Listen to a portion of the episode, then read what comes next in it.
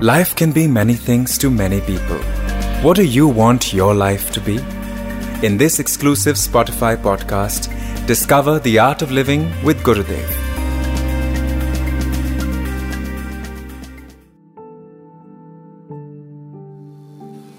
You know, when you are stuck in some place and you are not ready to move, what happens?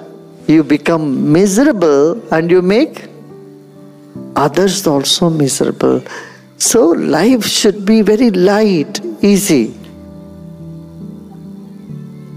Got it? Hmm? Very important, very important especially leaders in the society, they have to really be rising to the occasion.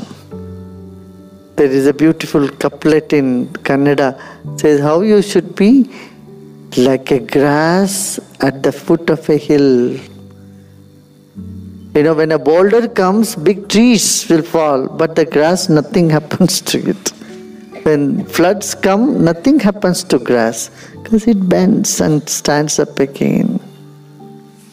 And how you should be like the grass.